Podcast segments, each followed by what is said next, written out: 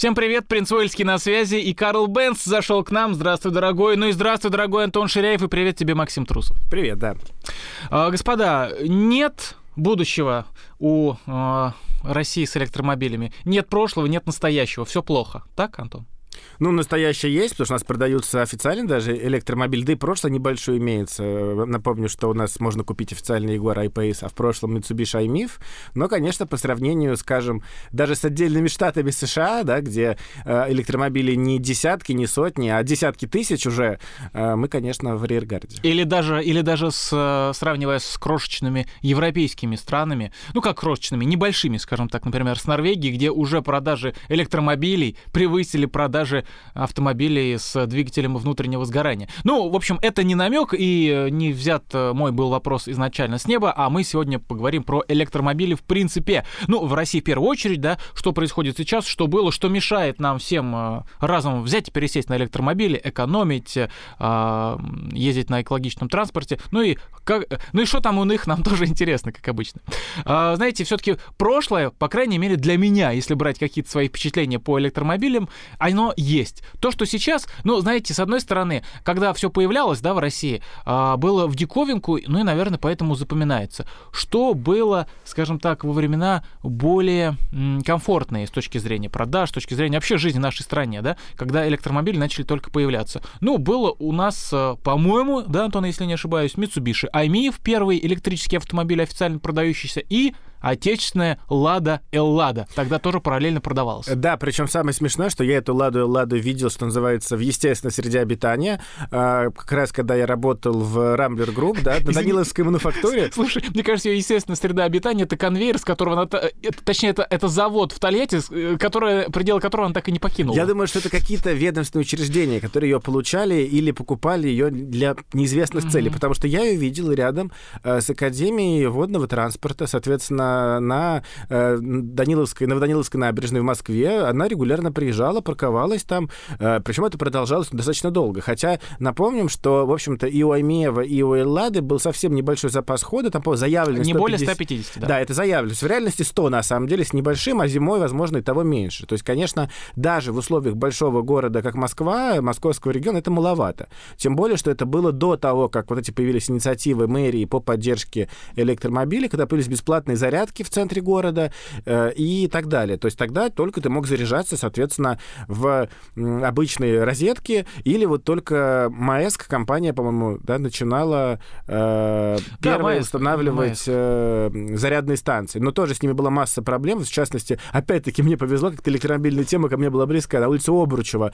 где Рольф был официальный дилер Mitsubishi, недалеко от того места, где я жил, как раз стояла такая зарядная станция. Но почти всегда там был просто припаркован обычный автомобиль, и припарковать, ну, зарядиться было невозможно. А если там не был припаркован автомобиль, ну, с ДВС, да, с двигателем внутреннего сгорания, то, соответственно, система не работала просто. Ну, а если вспоминать все-таки Ладу и Ладу, то это была м, Калина, Универсал, то есть достаточно э, понятный автомобиль. И на тот момент, и сейчас мы все эту машину хорошо знаем.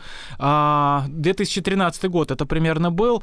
Стоимость экземпляра составляла более миллиона рублей. Даже на тот момент это было ну, дико дорого, совершенно неоправданно для ну да, то есть сейчас это смело можно было бы умножать в три раза. В три раза. Тогда, тогда она была в три раза дороже, чем калина обычная. Ну, то есть это вообще невозможно. Ну, Изначально да. вообще этот проект предполагался, что а, в Ставропольском крае а, этот а, автомобиль, а, ну, эти лады будут а, в таксопарке в Ставропольском крае. Но, очевидно, это всем показалось дорого, и большая часть экземпляров так и осталась на заводе, а, и потом уже штучно продавали, видимо, за копейки, ну, тем, кто, ну, может быть, каким-то коллекционерам, людям, людям, которые вот э, были как-то заинтересованы в том, чтобы получить какой-то необычный автомобиль. Ну, ну в любом случае, да, это Лада и Лада, она вошла в историю, тем, кому, почему не потратить там какие-то деньги. Ну да, но вообще, надо сказать, что эти эксперименты с электрическими машинами были и в Советском Союзе, потому что тот же самый АвтоВАЗ выпускал, например, э, вторую модель «Жигулей» электрическую, причем это был фургон, то есть у него были, естественно, заварены задние э, окна, и,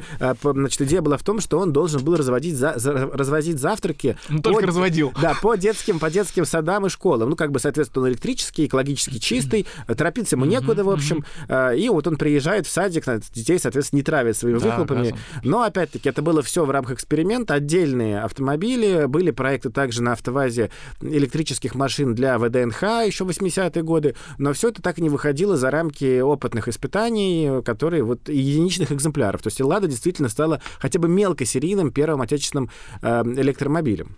Ну и Mitsubishi Аймиев, наконец, о котором тоже мы уже сказали. Автомобиль официально продавался в России. Э, может быть, даже кто-то помнит, как он выглядел. Такая маленькая совершенно коробчонка, очень компактный автомобиль, э, похожий, знаете, на Deo Matiz, да, так, и все-таки Део Матисса нам проще воспроизвести визуально, да, потому что этих машин э, до сих пор в городе полно. У него была совершенно невероятная стоимость. Э, он сначала э, стоил порядка 2 миллионов рублей, потом э, цена была снижена там что-то до полутора, потом до миллиона, упала до 800, но, естественно, это, это продажа так и не взорвало. А почему, прода... а почему падала цена? Ну, потому что пытались хоть как-то заинтересовать народ э, в покупке этих автомобилей, и это тоже все было в рамках проекта МОЭСК по экологичному транспорту для больших компаний. Собственно говоря, сама эта компания МОЭСК МТС московская, она занималась а, обустройством а, самих а, заправок, зарядок вот этих электрических.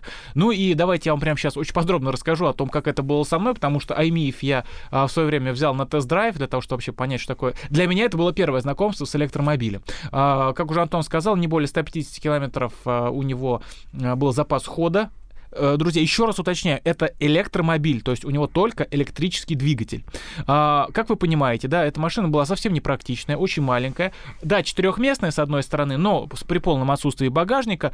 А, все необходимое в машине было, это и климат-контроль, естественно, да, и музыка, то есть, ну, все необходимые вещи были. Но, когда я сказал не более 150 километров э, запас хода, э, когда ты активно пользуешься светом, если вдруг пошел дождь дворниками, стеклоомывателем, а еще э, обдувом стекол и музыкой, то, естественно, э. Э, запас хода значительно уменьшается. И это происходит прямо на глазах, потому что на приборном щитке был показатель такой, датчик, да, то есть энергии, знаете, как жизни, да, в компьютерных играх у твоего персонажа. И он прям, ты проезжаешь километры, не десятки там, да, не сотни, а там сколько-то километров проехал, и у тебя прям раз так энергия уходит, уходит, уходит, уходит. Ну, уходит и уходит, как говорится, да, ты же подзарядить можешь. А нет, поехал ты на заправку, а, которая обозначена на карте, потому что Специального приложения, кстати говоря, в России так до сих пор не появилось с а, даже тем небольшим количеством а, заправочных станций электрических, а, которые есть сейчас. Тогда их было вообще еще в разы меньше. Так вот, а, дали мне такую карту. В Mitsubishi, собственно говоря, ее и делали для того, чтобы вообще понимать, как можно машину заправить.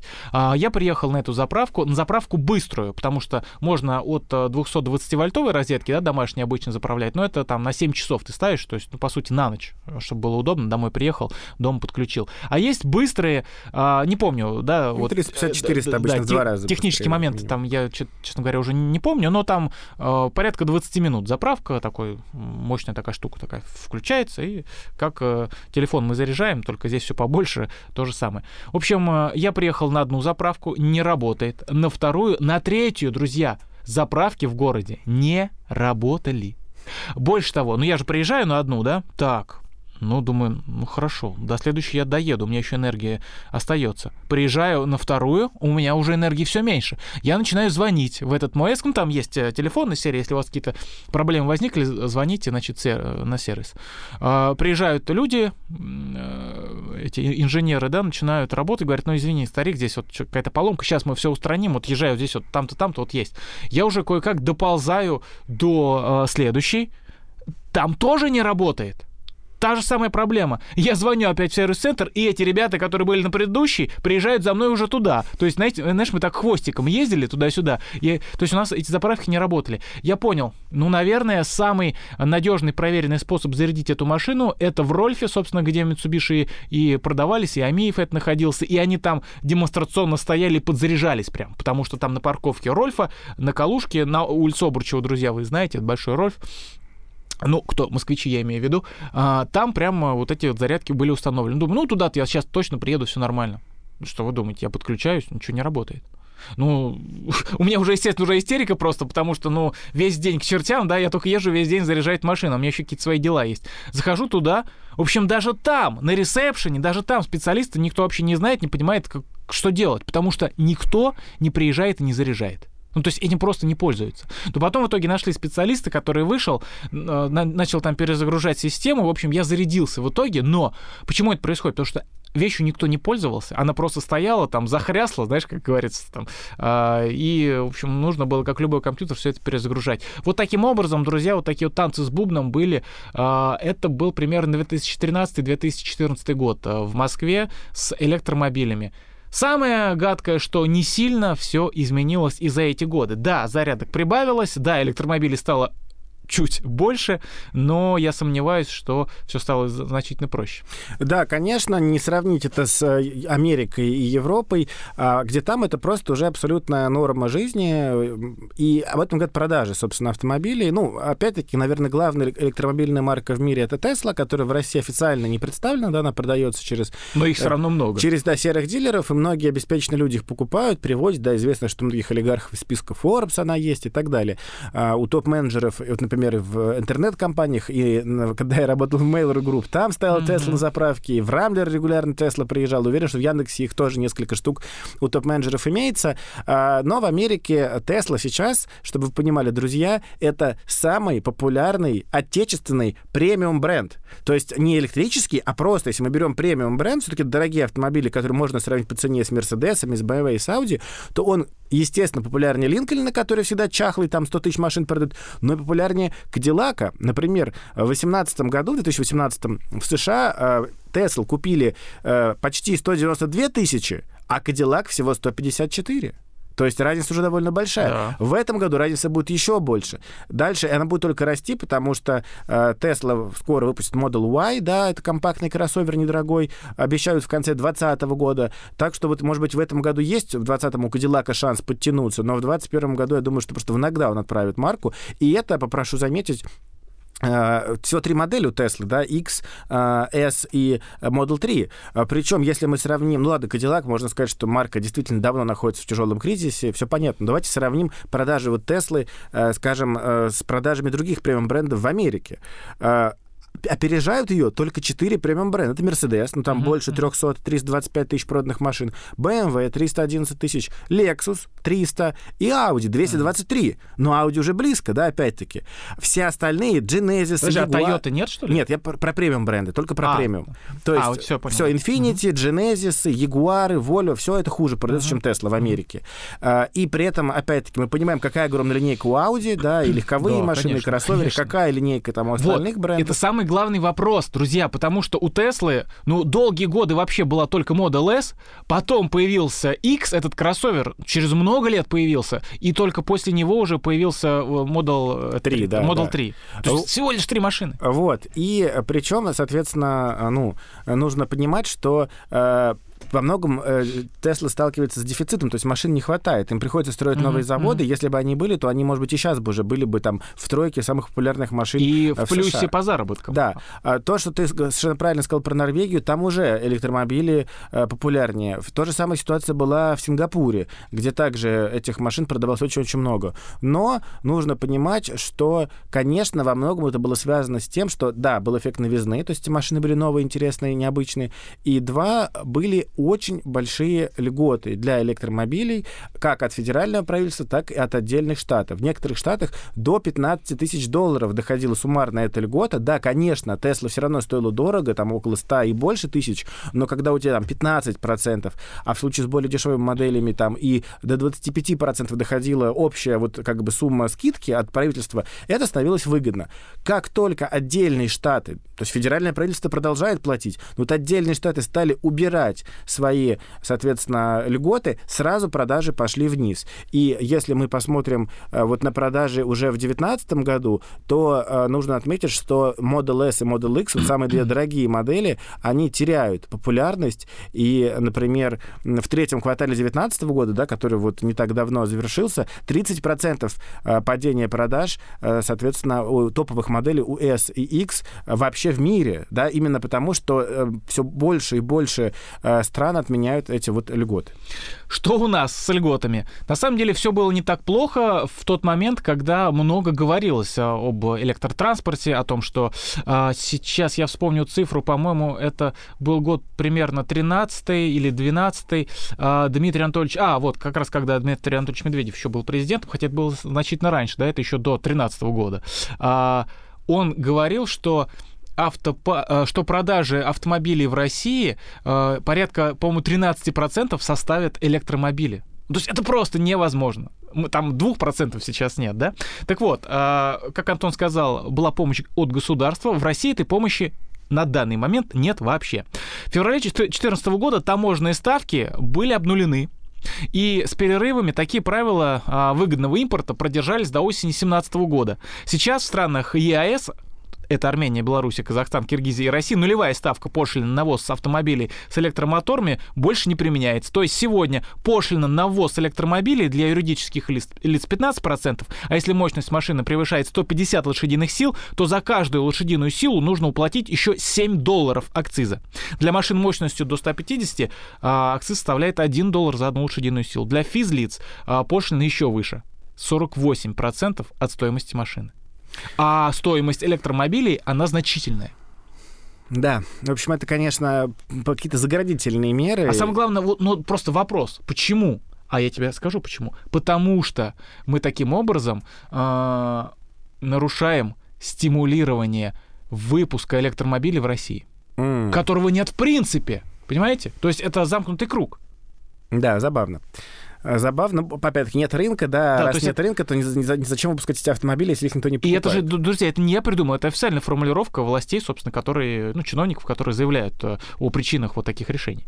Ну, в этом смысле в тренде мировом находятся, соответственно, наши власти, потому что, как я сказал, сокращаются льготы во всех странах. Ну, там это связано с тем, что просто очень много автомобилей электрических становится, и уже для бюджета это слишком большая нагрузка. Э, скажем, в Америке во многом катализатором стал именно Tesla Model 3, потому что если если S и X машины дорогие, и они продавались там тиражом 20-30 тысяч экземпляров, ну вот по итогам этого года на всех рынках в мире будет продано примерно 75 тысяч этих двух моделей дорогих, то, соответственно, когда речь заходит про Model 3, то там продажи должны превысить 150 тысяч, да, то есть это уже очень дорого, и поэтому бюджет экономит. Но главный рынок э, для электромобилей, как и вообще для всех автомобилей, это, конечно, Китай.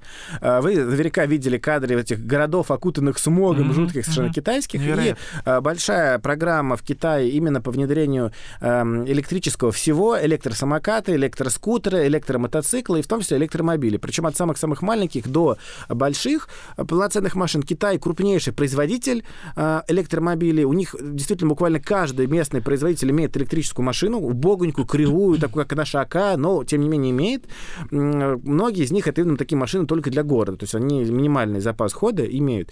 Э, и там также были субсидии. И они сокращаются уже несколько э, лет подряд. И вот э, важный момент был в августе 2019 года, когда впервые за все время наблюдения, что называется, мировые продажи электромобилей упали. Причем упали на 14%.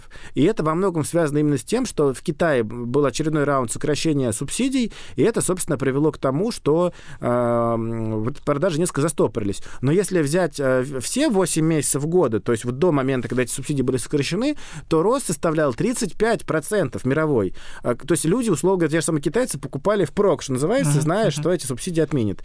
И э, прогноз тогда вот был к, в августе 2019 года, это издание Business Insider американское, э, что по всему миру будет продано почти 3 миллиона электромобилей. Представляете, уже весьма солидная цифра. Ну вот, э, опять-таки, да, про Китай смотри, за 17 год э, китайцы купили 800 тысяч электромобилей, рост, рост в сравнении с 16 составил 53%. Да, колоссальные цифры, конечно. И это отметим, да, что многие, скажем, привычные нам производители электромобилей, э, автомобилей, электромобилей не выпускали. То есть очень многие компании слишком поздно включились в эту борьбу. И Знаешь, люди... как, некоторые, как некоторые издания, например, да, если брать э, нашу профессию, поздно, включи, э, поздно поняли, что надо развивать интернет. Да, да, совершенно точно. Э, так вот, э, мы можем вспомнить, что, например, из премиум брендов э, лидером являются, как это неудивительно, Jaguar Land Rover, да, они выпустили I-Pace, это был первый премиум бренд, который запустил полноценный электромобиль по характеристикам близкий э, к Тесле, да, он уже два года как продается, и даже в России присутствует с прошлого года. Затем только появились Mercedes-Benz EQC и Audi e-tron. Э, вот в этом году, уже в 2019 был показан Porsche Taycan, но опять-таки, да, если мы, скажем, сравним, э, соответственно, у Lexus, у Infiniti, да, у, там, у Volvo полноценных электромобилей нет до сих пор, да, хотя, опять-таки, Tesla уже Model S воспринимается нами как старый, устаревший автомобиль. И опять-таки, если мы скажем, будем говорить про вот эти машины, которые вышли недавно, e-tron и EQC, э, то они э, уступают и Tesla, и Jaguar в том, что они построены не на новой платформе с нуля разработанной, а используют, соответственно, платформу, э, в случае с Mercedes, ту же самую, что у GLC, у кроссовера, с Audi, та же самая платформа, что и у Audi Q5, то есть там даже просто вместо обычного двигателя вставлен электромотор, соответственно, батарея лишь частично находится в полу, это все приводит к тому, что нет переднего багажника, не такой низкий центр тяжести, не такая, ну, машина еще тяжелее, чем, скажем, Тесла и другие электромобили. То есть это еще нельзя назвать полноценными такими электромашинами, да, разработанными именно с нуля, как электромашины. Они э, только вот, собственно, такая временно переходная адаптация. И по-настоящему электромобили э, эти бренды запустят только там, наверное, в 2020-2021 годах. Ну, что же касается происходящего в России сейчас, то у нас официально, еще раз подчеркиваю, официально у дилеров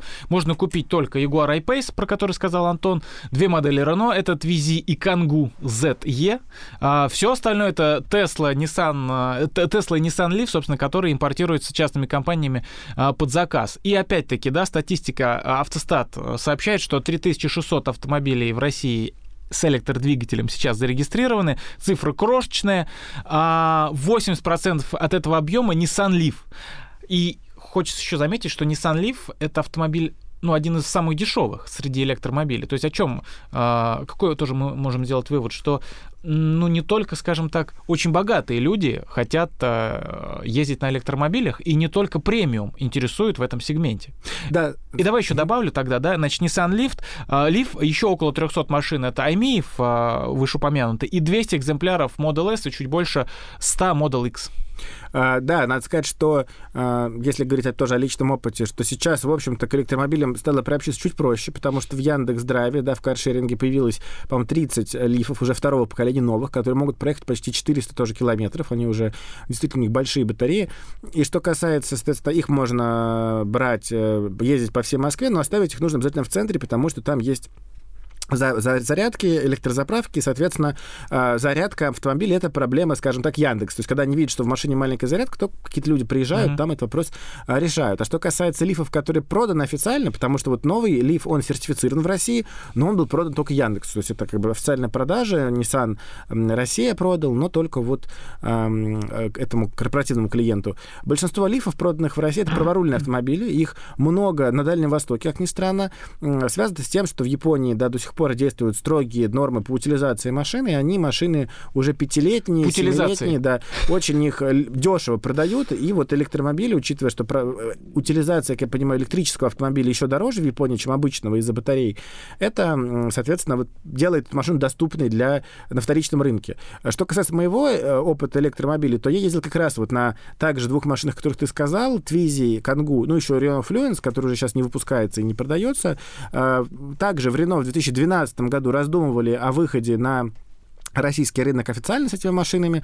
Много было разговоров о том, что Твизи могли закупить для предстоящей тогда Олимпиаде в Сочи. Mm-hmm. Кангу собиралась Почта России закупить. Но Твизи это все-таки больше игрушка, ее сложно воспринимать именно как полноценный Да, автомобиль. это так называемый квадрицикл во Франции, довольно популярный тип автомобилей. Их можно, ими можно управлять во Франции, опять-таки, с 14 лет со специальными юношескими правами. А, они, как правило, были оснащены мотоциклетными моторчиками крохотными, 50 кубических сантиметров.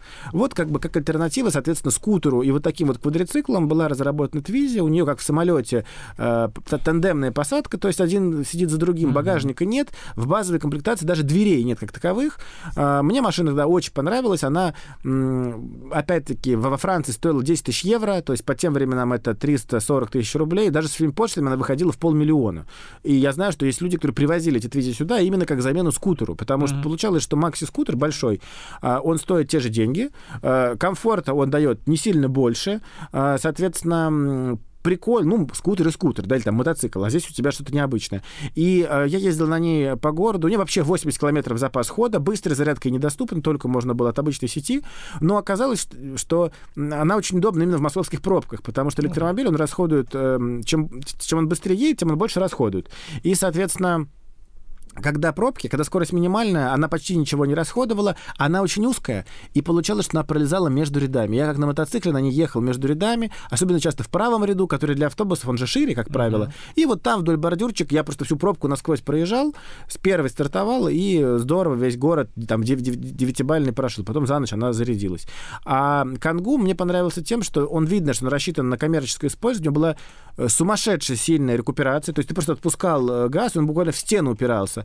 Но благодаря этому он не так сильно расходовал энергию. И вот как раз Кангу мне показался машиной, которая имеет будущее в России электрический, потому что ведь зачастую такие автомобили покупают предприятия, покупают парками.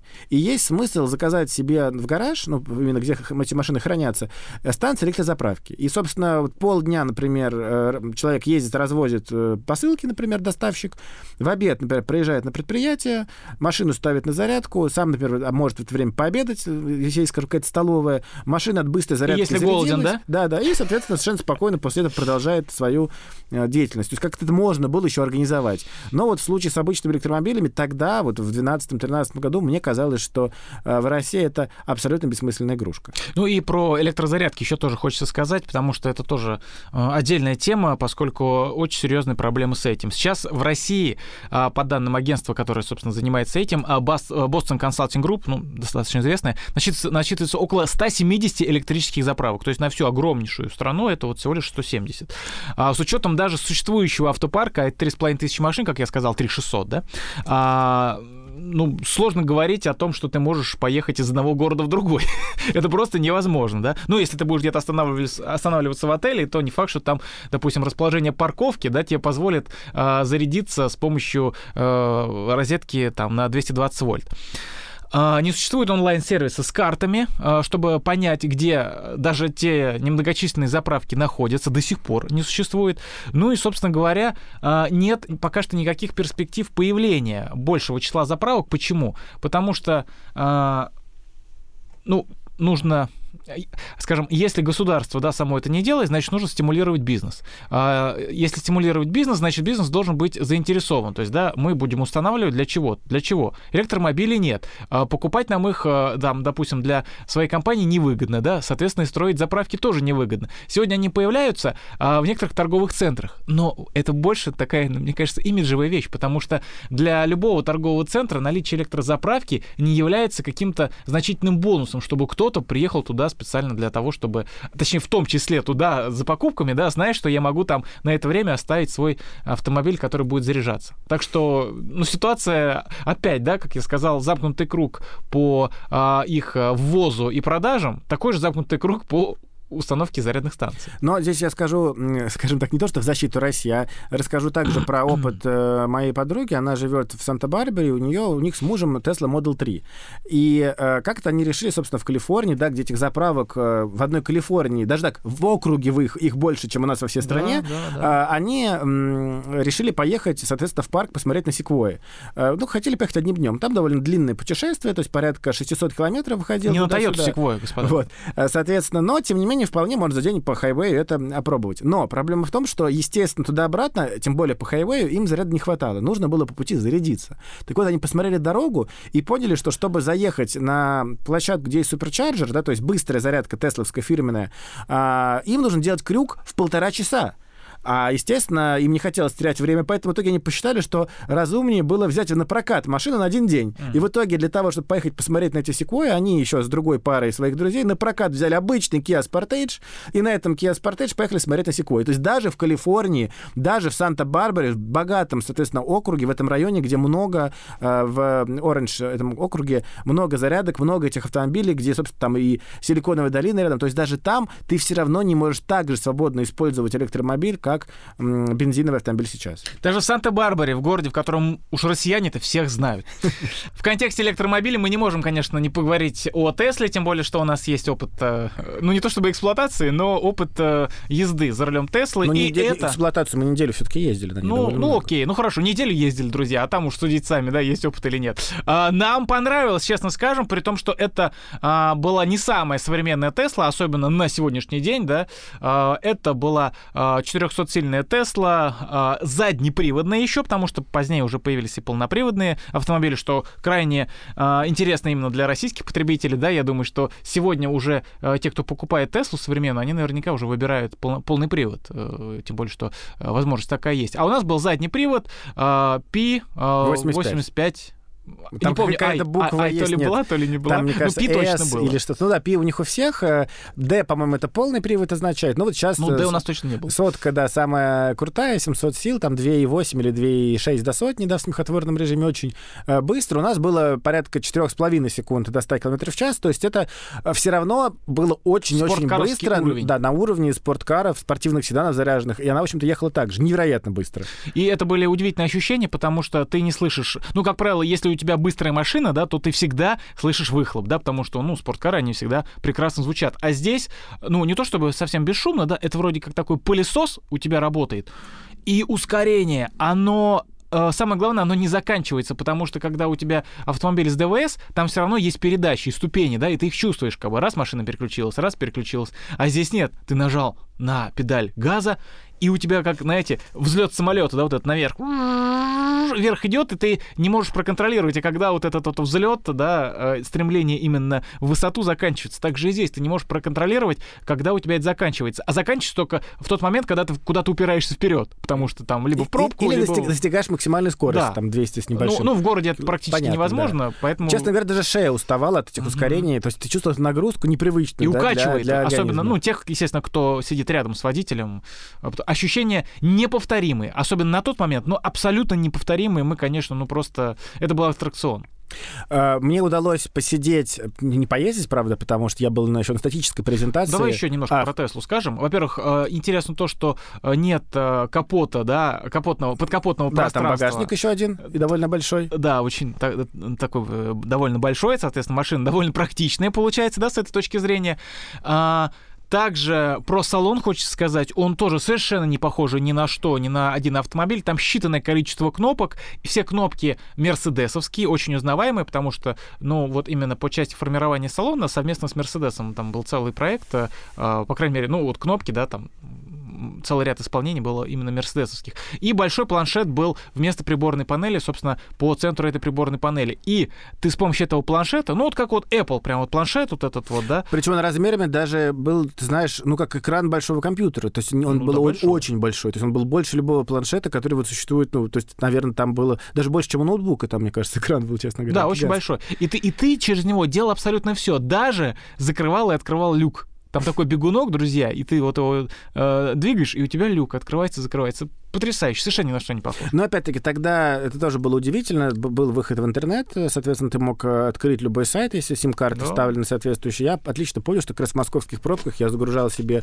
какие-то большие статьи, когда машина стояла на месте, спокойно их читал, потому что шрифт огромный, и это комфортнее, чем даже на э, компьютере. Ты делишь пополам, например, у себя экран, он, соответственно, ты мог его формировать на свой вкус, вытягивать э, вверх-вниз те или иные зоны. Вот делаешь себе на большую часть экрана, э, соответственно, какой-то интернет-сайт, и совершенно спокойно читаешь, там особо даже не отвлекаясь. Ну вот когда стоишь, естественно, на светофоре, очень Антон, удобно. Это были собственные твои статьи или чужие? Нет, чужие.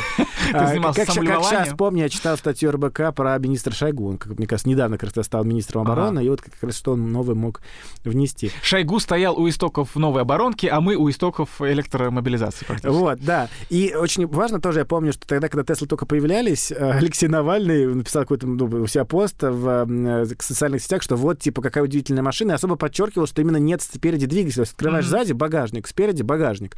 И как показывают исследования многих автомобильных брендов, это важно для клиентов. То есть если они открывают капот, и там что-то есть, ну, то есть электромотор, как в Мгм. случае с Mercedes EQC, они не так это воспринимают, как прям электромобиль-электромобиль, а, как если вот это как у Теслы, да, как два багажника. Поэтому важно электромотор прятать куда-то, чтобы вот он не торчал. Э, и как раз-таки вот тот автомобиль, о котором я хотел сказать, Porsche Подожди. Taycan, подожди, сейчас скажу, в данном контексте не о Тайкане, речь Окей. о его багажнике. Он там тоже спереди есть маленький, неудобный, крохотный, буквально, знаешь, для рюкзака. Но было ну, понятно, что его там сделали, чтобы был, что называется, чтобы вот э, покупая Тайкан и показывая там своим друзьям, ты мог показать, вот у меня сзади багажник, вот у меня спереди багажник. Там то же самое в iPace, два багажника, правда, побольше, спереди и сзади. И это оказалось важная именно вот для восприятия электромобильности вещь, соответственно, для покупателей. Еще про Теслу важный момент, именно по эксплуатации, как нам тогда рассказывал а, сам хозяин этого автомобиля, были очень большие проблемы с а, техобслуживанием. Ну, потому что ТО в любом случае ты проводишь, а, а на Тесле ТО в первую очередь э, за компьютером это не замена масла, да, там а, не замена воздушного фильтра, хотя в том числе и это тоже. Как это- Воздушный фильтр, не масло, естественно. Э, Да, да, да. Ну, я имею в виду воздушный фильтр, конечно, Да, да, да. масла там нет, э, потому что нет ДВС. Э, Как это происходит? Должен приехать специалист, который подключится к твоему автомобилю, собственно, через этот планшет, да, про который мы говорили на приборной панели, ну и все там вот сделает, там перепрошьет, что-то перепрограммирует, в общем, произведет необходимые э, операции. Но поскольку рынка в России нет, дилеров в России нет, сложности. Какие именно? Для того, чтобы э, приехал человек из Нидерландов, а именно Нидерланды тогда были поставщиком э, Tesla, не знаю, как сейчас, на тот момент, а, поставщиком Tesla а, в Европу, а, нужно было, чтобы собралось несколько клиентов. То есть из-за одного клиента человек, э, специалист, к тебе не приезжал. То есть тебе нужно было значит, собрать там ку- кучку своих друзей. Очевидно, поэтому они и кучковались, Антон, э, потому что так было просто проще, э, в том числе и техобслуживание проводить. И тогда специалист приезжал на эти операции, собственно, проводил их и вот таким образом ты проходил ТО. На тот момент этот автомобиль даже уже успел попасть в аварию в России. Э, Тоже, конечно, было непросто и потом запчасти сюда получить, и все это отремонтировать. Но вот такая вот жизнь э, электромобиля в России была вот уже даже э, в те годы. Ну, собственно говоря, еще была еще и раньше, да, потому что мы про Эмиев подробно уже вам рассказали. Все, не забираю у тебя возможность рассказать про Тайкан, тем более, что это интересно. Это один из самых, ну, наверное, последних, да, не считая э, к- этот, э, кибертрака э, Илона Маска, выпущенный электромобиль. Вот сейчас, раз про Тайкан я не скажу, потому что как раз ты сказал про обслуживание, мне стало интересно, я зашел, проверил, но и об этом важно сказать, что сейчас есть э, компании, которые занимаются А. продажей и обслуживанием Tesla. Самое известное это Moscow Tesla Club. Это они позиционируют себя едва ли как неофициальный э, сервис э, Tesla, но так как нет представительства Теслы в стране, то здесь сложно сказать, насколько это э, действительно можно назвать официальным дилером Теслы в России. Но это действительно серьезная компания, которая предлагает огромный э, спектр услуг. Вот просто я зашел на их сайт, причем, честно говоря, впервые за долгие годы. Э, И тут, например, можно опять-таки записаться на сервис, есть тюнинг всевозможные внешние комплекты. Для Теслы. Да, есть куча, соответственно, аксессуаров. Тут и диски, коврики, и чехлы, и багажники на крышу. Все, что, пожалуйста, в наличии с ценами. Можно арендовать Теслу. Вот, например, Tesla Model S P85D. То есть это э, 700... А вот видите, 762 силы, полный привод. Э, 95 тысяч рублей на 3 дня, 350 тысяч рублей в месяц. М. Стоит аренда. То есть недешево. Да. Э, Заходим, соответственно, в машины в наличии. Э, Вот, например, Tesla Model 3, м, заднеприводная, стандарт Range Plus, то есть, э, которая больше 400 километров может проехать, 4 миллиона 600 тысяч рублей. То есть даже дешевле, чем iPace, на самом Да. деле. Ну, понятно, она меньше, это не кроссовер, да, и Она так далее. Новая? Она, соответственно, э, новой, да, пробега у нее э, нету, или можно взять ее в кредит 25 тысяч рублей. Есть э, варианты машины с небольшим пробегом, дешевле, здесь около 4 миллионов. Э, Соответственно, э, Model S поддержанные есть варианты, стоят столько же, 4,5-5 миллионов. Ну, а вот если, например, мы берем самую-самую навороченную Model X, самую мощную, вот с этим вот самым смехотворным режимом, когда 2,9 до сотни у нее получается, то это уже 12 миллионов рублей. Но, тем не менее, да, это вполне сравнимые с просто премиальными большими кроссоверами цены. И здесь, опять-таки, важно сказать вот теперь уже про Porsche Taycan, потому что это автомобиль, который, наверное, первый такой серьезный конкурент э, Теслы. Э, этот автомобиль разработан Porsche на абсолютно новой платформе, которая была создана э, специально для электромобилей. Э, соответственно, ну, по всем тестовским правилам, два электромотора на осях, в полу батарея, поэтому он легче, он он у него ниже центра тяжести.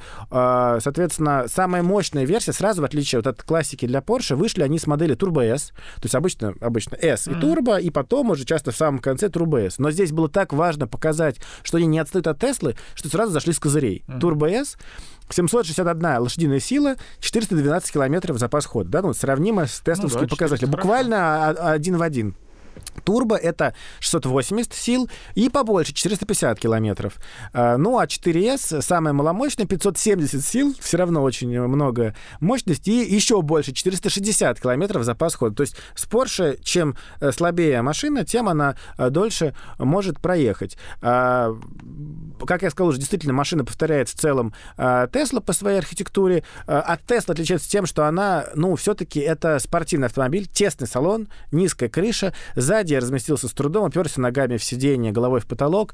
Багажник сзади — это седан, то есть не как у Теслы, не хэтчбэк, стекло не поднимается, поэтому узкий лаз в багажник, довольно тесный багажник сзади, довольно тесный багажник спереди. То есть в этом смысле это не совсем прямой конкурент Model S, потому что Model S — это семейная машина, можно заказать туда даже третий ряд сидений в багажнике для детей. Тайкан — это четыре места, и опять-таки, ну, то есть э, машина все-таки спортивная, это скорее такой даже не по намере конкурент, он угу. дополняет по намеру. А да, салон, вот. а какой там салон? Там тоже есть вот iPad какой-то? А, да, там минимум кнопок, там все сенсорное, э, причем у него вообще целое море э, дисплеев, у него три дисплея, соответственно, угу. один дисплей перед водителем приборка, причем такой полукругом сделанный необычно, э, центральный дисплей — это развлекательные системы, э, и, соответственно, опять-таки, есть небольшой дисплейчик перед пассажиром, где он тоже может э, смотреть, например, скорость вывести, какие-то показатели, разгон, ну, то есть, чтобы такое некое развлечение Э, для пассажира. А в чем крутость Тайкана? Действительно, ну, не революционность, но важность. У него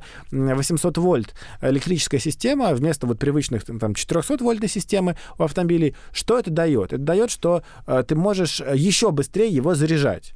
Э, то есть вот от сети быстрой зарядки он может полностью э, зарядиться за час.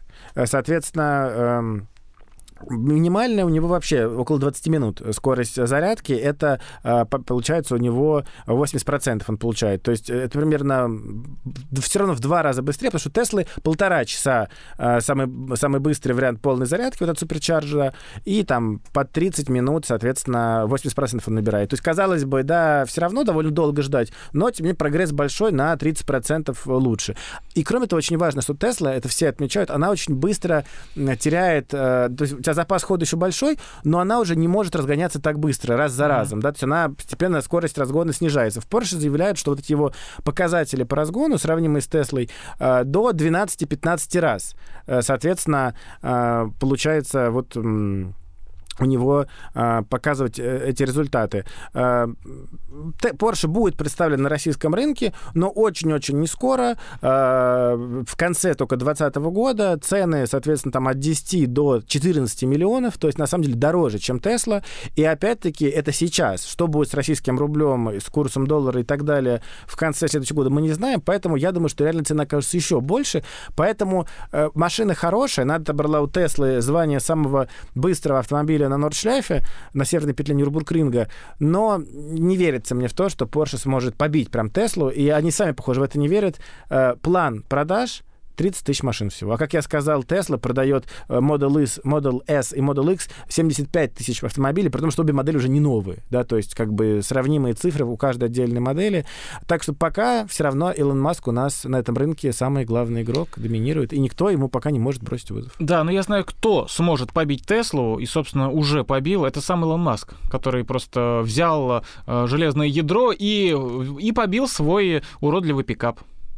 Ну, опять-таки, уродливый, не уродливый, а народ уже в очередь записывается. Настолько да. всем это стало интересно. Друзья, в завершении разговора про электромобили мы закончим, собственно говоря, самыми последними разработками, увы, не советских и не российских ученых, а ученых американских. Это первый в истории Теслы пикап. А Теслы Cybertruck, Cybertruck же, да, мы его да, называем? Cybertruck. Да, Кибергрузовик. А, кибертрак, Cybertruck, да, грузовик. В общем, а, да, действительно, Антон, конечно, прав. Э, с одной стороны, э, не то что много вопросов, да, много претензий, да, почему он именно такой, почему он так выглядит, да и, в общем, э, в принципе, и к технической части, да, и, как я уже сказал, э, сам же Тесла и, э, простите, Тесла, Илон Маск, конечно, побил свой автомобиль, да, хотя не должен был, ну, я, должен должен, но не, так стекло и сталь должны были отреагировать на то самое железное ядро, которое они с своим партнером запустили во время презентации, и, собственно, стекло разбили.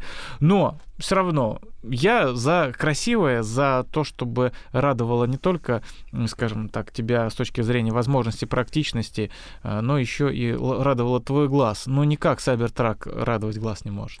А, к счастью, есть э, Jaguar, наш любимый бренд, э, один из любимых брендов. У, них со вкусом всегда все хорошо. И наш подкаст называется «Принц Уэльский». И приятно отметить, что принц Уэльский Чарльз, его официальным автомобилем является Jaguar I-Pace. Он купил его на свои деньги, синего цвета, на нем разъезжает, и, посмотрев на него, его, получается, кто она, невестка, Кейт Миддлтон, да, герцогиня кембриджская Кэтрин, также приобрела себе на свои собственные средства, не на государственные, iPace, и также теперь ездит на этом автомобиле. Так что в королевской семье Великобритании уже есть два электромобиля Ягуар. А давай еще скажем, что королева подарила э, Мейган Маркл и э, принцу, собственно, Гарри, Гарри э, Ягуар классический переделанный да. электрический Jaguar E-Type. Да, Project Zero. Один из самых красивых автомобилей за всю историю. И они, на, собственно, со свадьбы на нем уехали, mm-hmm. было очень все красиво, здорово, но после этого произошел неприятный скандал в королевском семействе. Известно, что Меган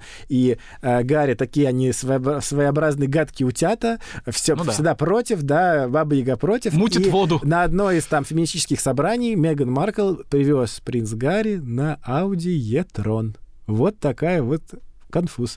Говорят, что королева была очень недовольна, потому что она воевала, она была водителем грузовика в годы э, войны, да, соответственно. очень хорошо знает э, автомобили, может Любит их, доводит. Defender недолгое время был mm-hmm. любимой машиной, а тут на немецко-фашистском автомобиле. Вот, в общем, расстроилась бабушка. Слушай, ну у меня главный вопрос, а что с этим Ягуаром-то? Ну, наверное, он все-таки кабриолет и такой в а, ну, старом ну, кузове, ну, не да, так удобно, не да, удобно, но вот наверное. на каждый день у них Ятрон не верны короне. Но, с другой стороны, все равно электромобиль выбрали, да? да? электромобиль. Хватит, хватит, снимаем мы корону. Но я, кстати говоря, раз уж про корону заговорили, с большим удовольствием, э, друзья, советую вам посмотреть сериал «Корона». Третий, три сезона уже вышло, будет еще четвертый, вроде и пятый, до самого конца практически Елизаветы. Дай бог ей здоровья, от всей души я желаю. Э, и тебе тоже советую. Потрясающий совершенно сериал. Как говорится, да, да поможет и Николай Годик, хранит ее Георгий Победоносец. Словами нашего заслуженного тренера Валерия Георгиевича Газаева. Ах, это точно. А, Принц Уэльский был с вами, и Карл Бенц тоже здесь сидит рядом. Карл, пока. Антон Ширяев, Максим Трусов тоже с вами, как всегда. До скорых встреч.